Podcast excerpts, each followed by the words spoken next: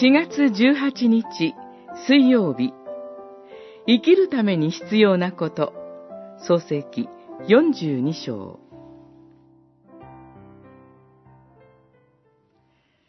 彼らは同意して互いに言った。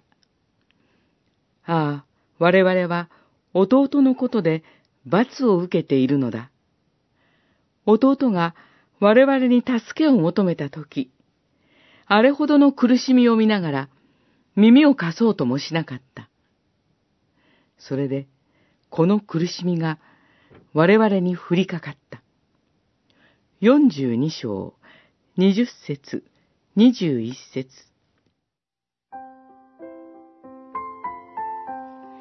夢の解き明かしの通り、飢饉はエジプトを、また世界の町々をも襲います。そこで大臣ヨセフは蔵を開き、蓄えた食料を国内だけでなく、世界各地の人々による施策を実行します。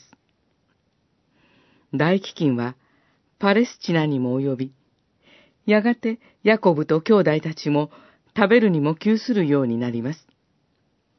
そのような中、エジプトの国葬の噂をヤコブも聞きます。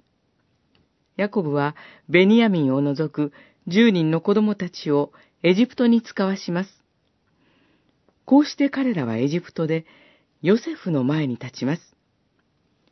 ヨセフはすぐに兄たちだと気づきましたが、兄たちはヨセフに気づきません。ヨセフは兄たちを厳しく尋問し、兄たちと対話を始めます。この対話の中で、やがて兄たちは、長い間隠し続けてきた罪を告白するに至ります。二十年を経ても、罪が彼らに暗い力を持ち続けていたことを創世記は語っています。罪に時効はありません。肉の糧を求めてエジプトに来た彼らでしたが、本当に必要としていたのは罪の許しでした。それは今も全世界の人々に必要なことです。人はパンだけで生きるものではない。マタイによる福音書、4章4節。